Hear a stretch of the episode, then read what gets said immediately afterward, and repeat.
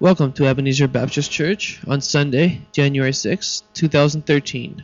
Today's message is, What Story Do You Want to Tell? By Pastor Albert Barg, based on Genesis chapter thirty-nine, verses one through ten.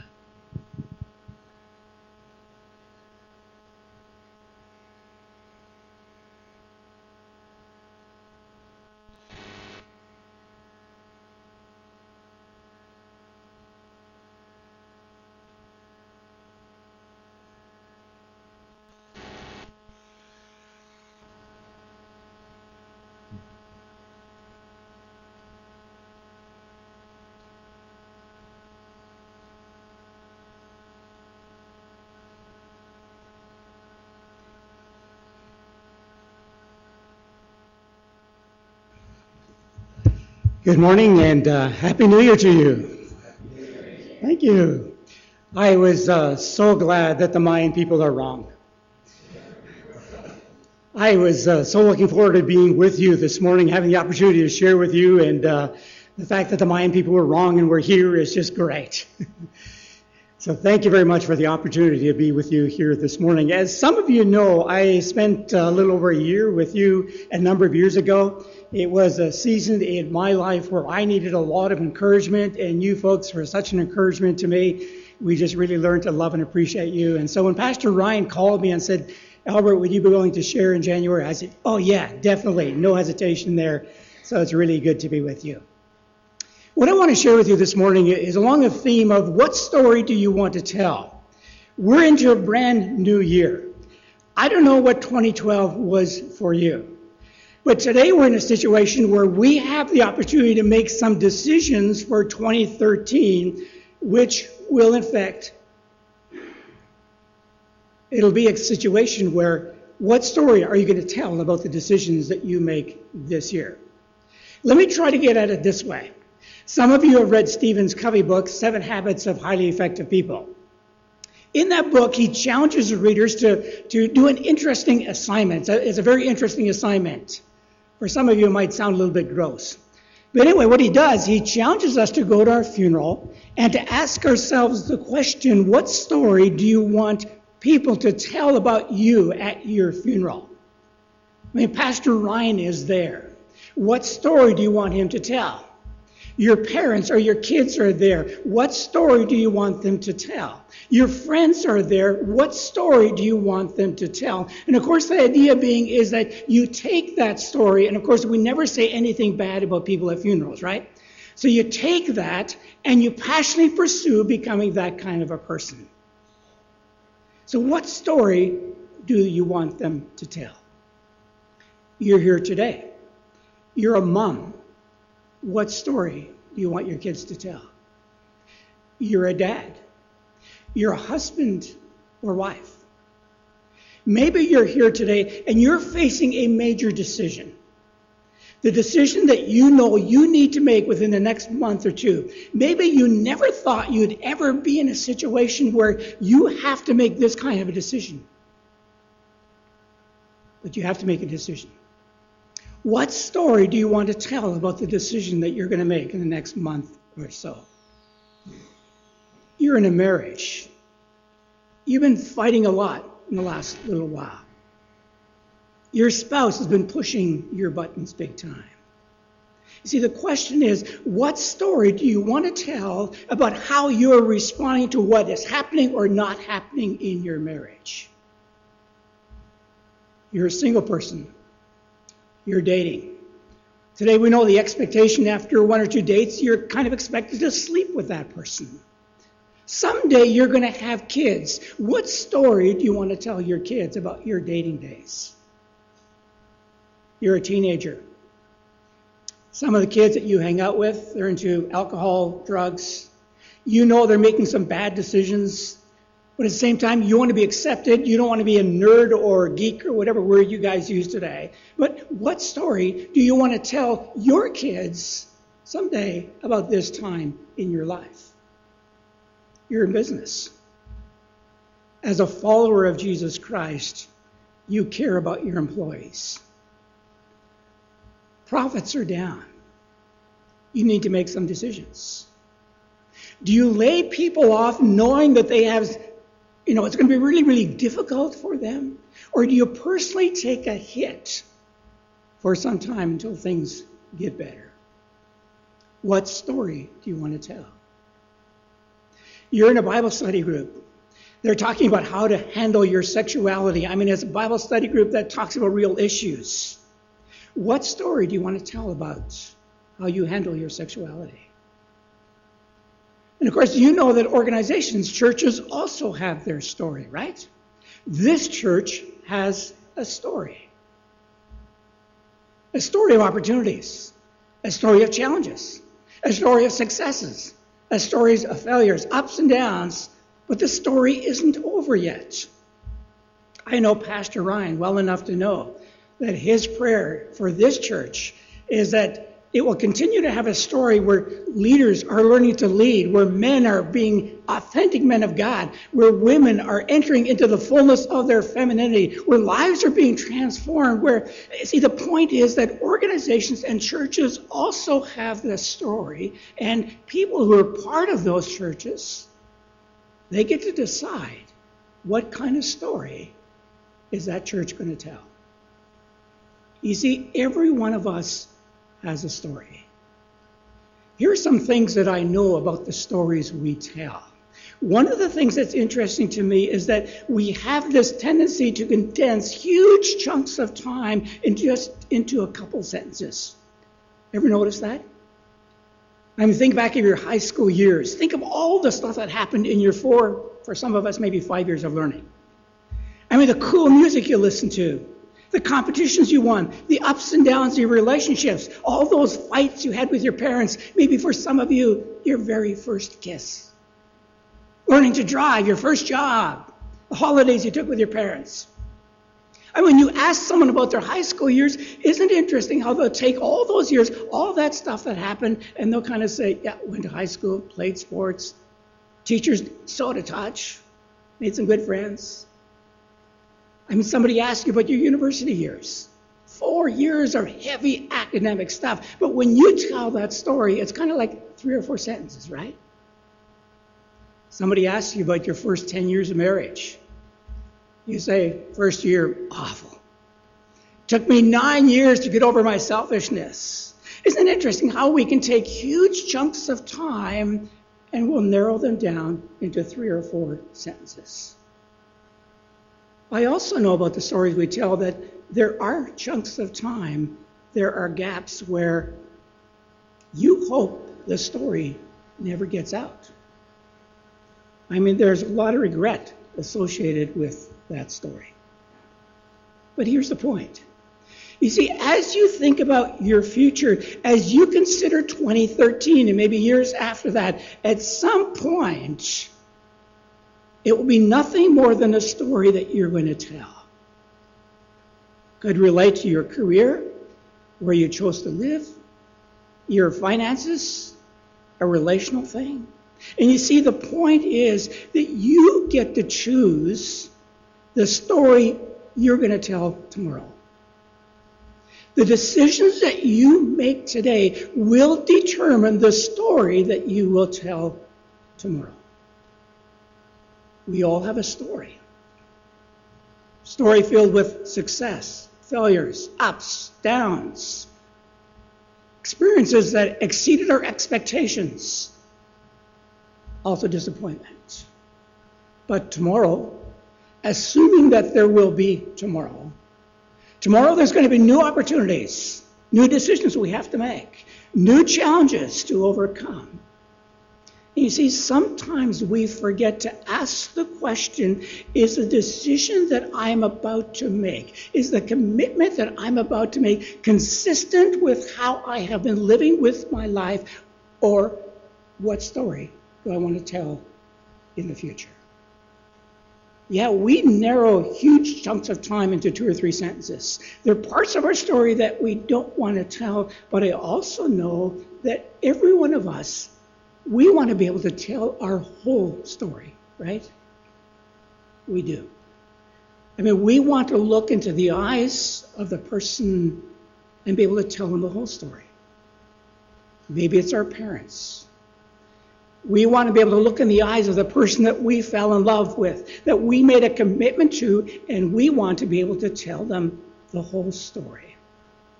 We don't have to want to lie about part of our story. And you see, the way you and I get there, the way we put ourselves in a place where we are free to tell our whole story, is to remember to ask ourselves, okay, here's the opportunity. Here's the challenge. I've got some difficult decisions to make. So what story do I want to tell? What story am I going to want to share someday? You see, there's a fascinating story in the Bible which kind of illustrates what I'm trying to say here this morning. It's the story that's spread over a number of chapters. It's the story of Joseph. Some of you are thinking, oh no, not that story again. I've heard that story so many times. Tell another story, please. But just wait. You know, I was listening to a youth presentation a number of months ago, and the guy doing the presentation was doing the story of Noah. And of course, the kids, they all knew the story of Noah, right? And so he asked them, how many of you have read or know about the story? You've read at least five times. Everybody raised their hand. How many of you read at least ten times? All the kids raised their hand. And so he says, so you guys know the story, right? And they said, yeah, we know the story. You don't have to retell the story. So he asked the question, okay, how many of every kind did Noah take into the ark? They said two. Wrong. What was the bird that was released by Noah? Wrong. They really didn't know the story. Maybe this is a story that you've forgotten some details as well. So let me fill you in on some details. Joseph's story takes place around eighteen fifty B C. When we're first introduced to Joseph, he's probably about seventeen years old. You remember, he's the youngest of ten brothers at this point, so he's the baby in the family. He comes from a dysfunctional family. His dad plays favorites. It's obvious to everybody in the family that Joseph's brothers, as you might expect, become jealous of Joseph. It turns into bitterness. It turns into hate. And Genesis chapter thirty-seven tells us that one day his dad says to Joseph, Joseph, I want to go. I want you to go out and check how your brothers are doing. You see, the brothers were herding the flocks of the father. And so they're out in the country going from place to place. And so dad was kind of wondering, how are those, how are your brothers doing? So he sends Joseph out to find his brothers, find out how they are doing. Genesis thirty-seven eighteen says, when Joseph's brothers saw him coming, they recognized him in the distance. As he approached, they made plans to kill him. Now, how many of you have brothers and sisters? Any of you had a discussion like this about stuff that's happening in your family? I, I doubt it, okay? I mean, they're talking, we got to kill this guy. Anyway, Joseph is sent out by his dad to see how his brothers are doing. Joseph gets closer. Their jealousy, their bitterness, their resentment kicks in big time. They talk through the options. They're not quite agreed as to whether or not they should kill him, and so they throw him in this dried-up well. Gives him a little more time to think about what we should do with this guy. They strip him of this coat, the coat that symbolized everything that was wrong about what was happening in this family. That night as they're having dinner, a caravan comes along, heading down to Egypt. And Judah, one of the brothers, comes up with an idea. Basically, he says, you know, guys, there is no point in killing Joseph. We have nothing to gain by killing Joseph. I mean, we don't want the guilt of murder on our hands for the rest of our life. Why don't we just sell him? And so they sell him. They take the coat, sprinkle it with blood, go home, tell dad, we found this coat. It's all full of blood. Obviously, the animals got to Joseph. Folks, remember, everybody has a story. Joseph is sold to these traders. They take him down to Egypt, where he's put on the slave auction block. He's bought by a man by the name of Potiphar. Potiphar is one of Pharaoh's officials. And you see, now Joseph has a decision to make, a decision to make that he thought he would never, ever have to make. Sometimes you and I, we find ourselves in these kind of situations, don't we? We're in a situation where we have to make a decision that we thought we would never, ever have to make. For Joseph, it's, how do I respond to, first of all, being kidnapped by my brothers, being sold as a slave, being taken to a place I never want to go, I don't think I'll ever get home again. You see, what do you do with that? What story are you going to tell about that particular time in your life? Well, Joseph does something that few of us do. Joseph, he decides he's not going to play the victim game. He's not going to have a self-pity party. Even though he doesn't understand a lot of what's going on, he accepts this as part of God's plan for his life. And so he responds to the best of his ability. He does his best as a slave. He sees himself more in terms of serving God than actually serving Potiphar. It's like he knows, you know, someday I'm going to have to tell a story about this time in my life. And so he seems to be very concerned about the story he's going to tell. Anyway, in time, Potiphar recognizes Joseph's skills and his abilities, puts him in trust of everything, puts him in charge of everything. And at this point, we would say, hey, Joseph's got it pretty good, doesn't he? I mean, considering where he's come from, he's still a slave. He can't go back home, but at least he's alive. He has restrictions, but he's not in a dungeon anymore. He's not somewhere along the Nile River with a back-breaking kind of job. I mean, for someone who grew up in a dysfunctional home, kidnapped by his brothers, sold like a piece of property, put on an auction block as a slave, for a guy who's been treated the way that he's been treated, I mean, things are pretty good, right? At this point, the story he'd be telling someday is, yeah, maybe what's going on doesn't make a lot of sense to me, but it's not all that bad. And just as things are kind of looked up for Joseph, again, he finds himself in a situation that he never thought he would ever find himself in. He's forced to make a huge decision. It's not a win-win kind of decision, it's a lose-lose kind of decision. But folks, here's what I want you to hear today. As Joseph makes this decision, he gives us an insight into the importance of asking the question, what story do you want to tell? Verse six of the chapter we read, Genesis thirty-nine. So Potiphar gave Joseph complete administrative responsibility over everything he owned. With Joseph there, he didn't worry about a thing except what kind of food to eat. So Joseph, he's kind of running the show. Verse six continues, Joseph was a very handsome and well-built young man. You kind of read that and you kind of feel, oh, we're being set up for something here, right? Verse seven, and Potiphar's wife soon began to look at him lustfully. Come and sleep with me, she demanded. But Joseph refused. Now, folks, let's not read into here what's not here. We don't know anything about what she looked like. Okay? We assume, because of the kind of movies that we've watched, that she's probably some kind of a knockout. And we kind of think, of how could Joseph resist, right? Neither do we know anything about her age. We don't know. All we know is that Joseph is maybe eighteen, nineteen years old. Sexually, he's pretty much at his prime. His bosses, or Potiphar's wife, wants him to give him his mascul- give her his masculinity. But folks, here's what's so cool. You see, at this point, Joseph applies the question, what story do I want to tell? We know from verse ten that she was a persistent cougar. I mean, we don't know how many times she begged Joseph to join her in bed. But you see, all the way through, Joseph is faced with a decision. He has a choice. Here are my options. Let's see now. If I go for it, eventually probably be discovered. She'll probably, within time, look for another dude to conquer. Is that the story you want to tell? Or is it a story of, if I don't go for it, if I reject her advances, she's going to be embarrassed. She's going to be ticked with me. She basically has control of what happens or does not happen to me. You see, it's kind of a lose-lose situation.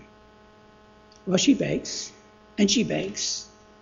Eventually they have this conversation, and it's interesting in this conversation how Joseph gets to rehearse his story. Verse eight, look, he told her, my master trusts me with everything in this entire household. In other words, I came to your house as a slave. Your husband bought me on the auction block. I came in. Your husband learned to trust me. He's put me in charge of everything. His only worry is what he's going to eat. Verse nine, no one here has more authority than I do. He has held back nothing from me except you, because you are his wife. In other words, lady, you have a story to tell too. The decisions you and I are going to make today become a permanent part of our story. What story do you want to tell? And then Joseph asks a question that's so relevant for every one of us as a follower of Jesus Christ. He says, verse nine, how could I do such a wicked thing? It would be a great sin against God. In other words, in the light of everything that God has done for me, in light of the fact that God has been so faithful to me, I mean, you rescued me, he gave me an opportunity to serve you and your husband. In light of that, how could I sin against God? How could I do such a wicked thing? Lady, understand, to do such a thing would not be consistent with the story that I have lived, would not be consistent with the story that I want to tell in the future. And I don't want to have to lie about my future. I don't know what you're facing today, but you need to ask the question, what story do I want to tell? Because every decision that you make today, as complicated, as difficult as that decision may be, that decision will become part of your story. So what story do you want to tell? Well, Joseph didn't know it, but he's going to have the opportunity to tell this story a number of other times.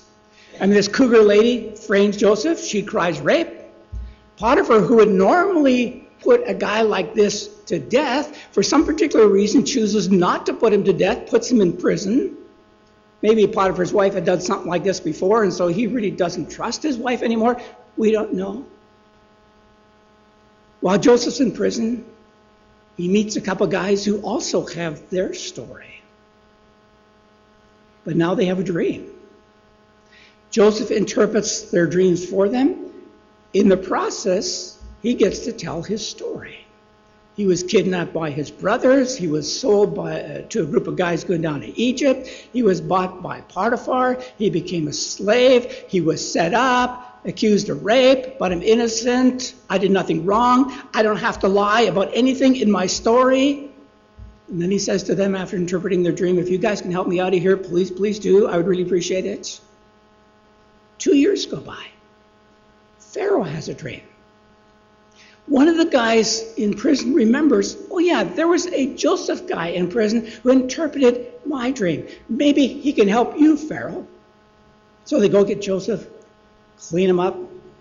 He comes to Pharaoh, tells Pharaoh his story, kidnapped, kidnapped by his brothers, sold to a group of slave traders going down to Egypt, bought by Potiphar, set up, accused of rape, but I'm innocent. I did nothing wrong. I don't have to lie about anything in my story. Pharaoh, I will help you if I can. And what happens? Joseph interprets Pharaoh's dream. He's promoted, becomes prime minister of Egypt. And God uses him to save the nation of Egypt and ultimately his own family. Now, the other interesting thing in this story is, you see, Joseph's brothers, they also had a story to tell, didn't they? We had a younger brother named Joseph. We hated our younger brother. We were jealous of him, and eventually our jealousy got the better of us.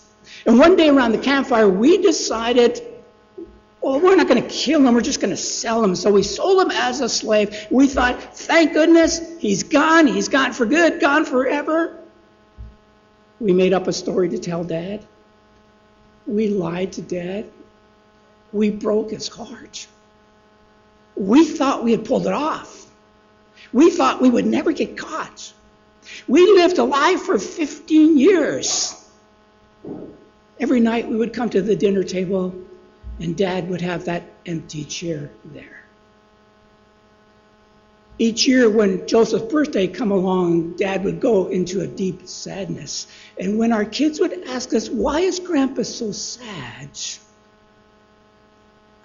We, we wanted to tell our kids that they should never opt for anything that would make them a liar for life. But we couldn't, because what if they asked us why that principle is so important to them? Then we would have to lie again.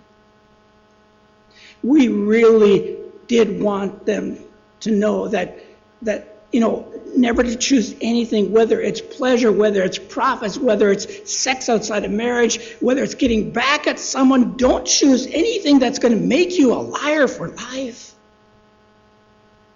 You see, Joseph's brothers lived a lie for fifteen years. Not just a moment, not just a week, not just a month. fifteen years. Every person has a story. What story do you want to tell? Most of us know that for Joseph, the story doesn't end there. There's a famine. Joseph's family hears about there's food back in Egypt. They don't know what has happened in Egypt. They don't know that Joseph has become in charge of distributing the food. They have no idea. They come down to Egypt, the brothers. Joseph recognizes them. And you see, now Joseph has another decision to make, a decision that he would never, ever thought he would have to make. What do you do with brothers who sold you as a slave now that you have the power to do something about it? What do you do with these conniving, lying, father heartbreaking brothers now that you have the power to get back at them? Which option is consistent with the story that I want to tell?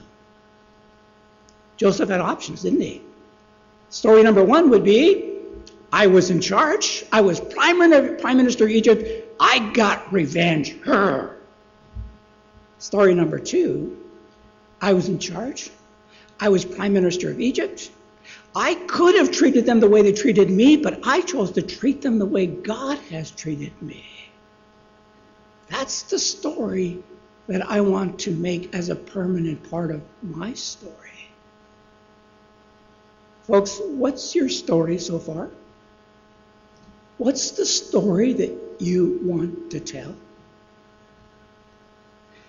It's a question that we need to come back to again and again. I mean, every one of us, we want to be able to tell the whole story, right? None of us want to lie about our story.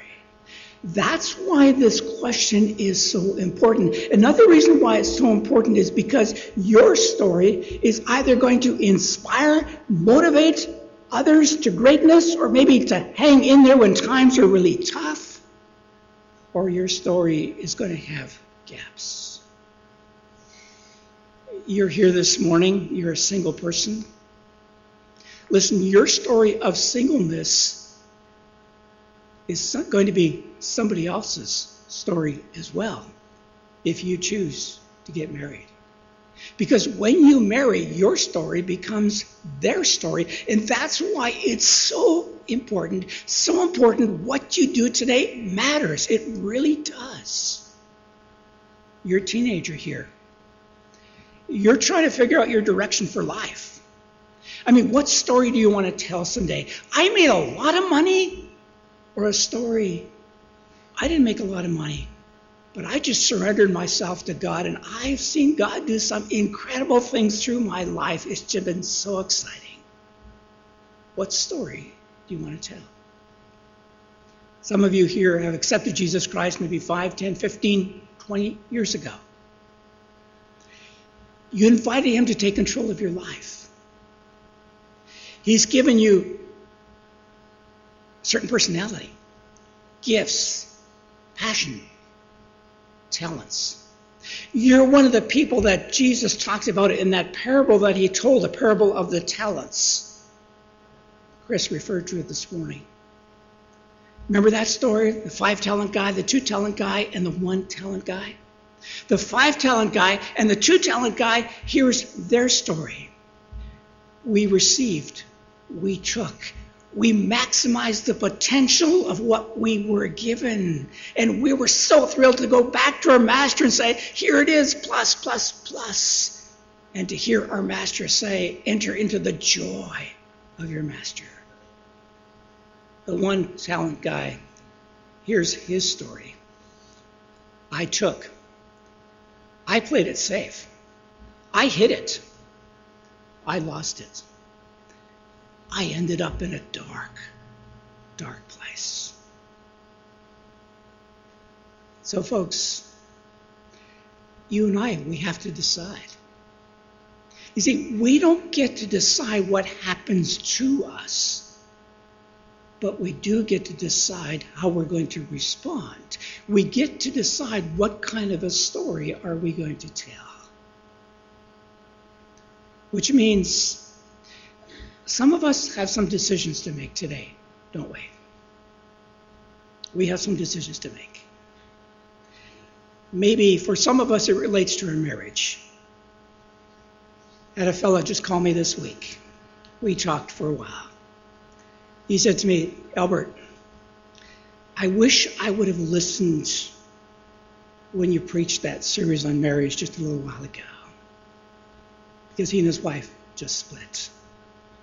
I wish I had. I wish I had. Maybe your marriage is kind of going south.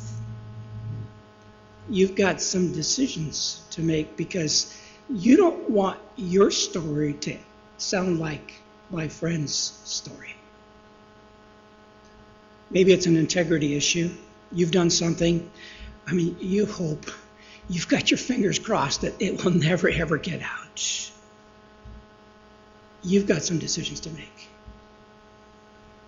You're single. You're dating. Maybe you've crossed some boundaries. You're a teenager. The kids you're hanging out with, not good. Not good. What's been happening between you and your mom and dad, not good. What's been happening between you and your girlfriend, boyfriend, not good. You know there are parts of your story that you hope will never get out. Listen, we have some decisions to make, don't we? So let me encourage you, write a good story. Write a God-honoring story. Tell a God-honoring story. It's a decision that when you get to the end of twenty thirteen, you'll never regret making those kind of decisions. God bless you.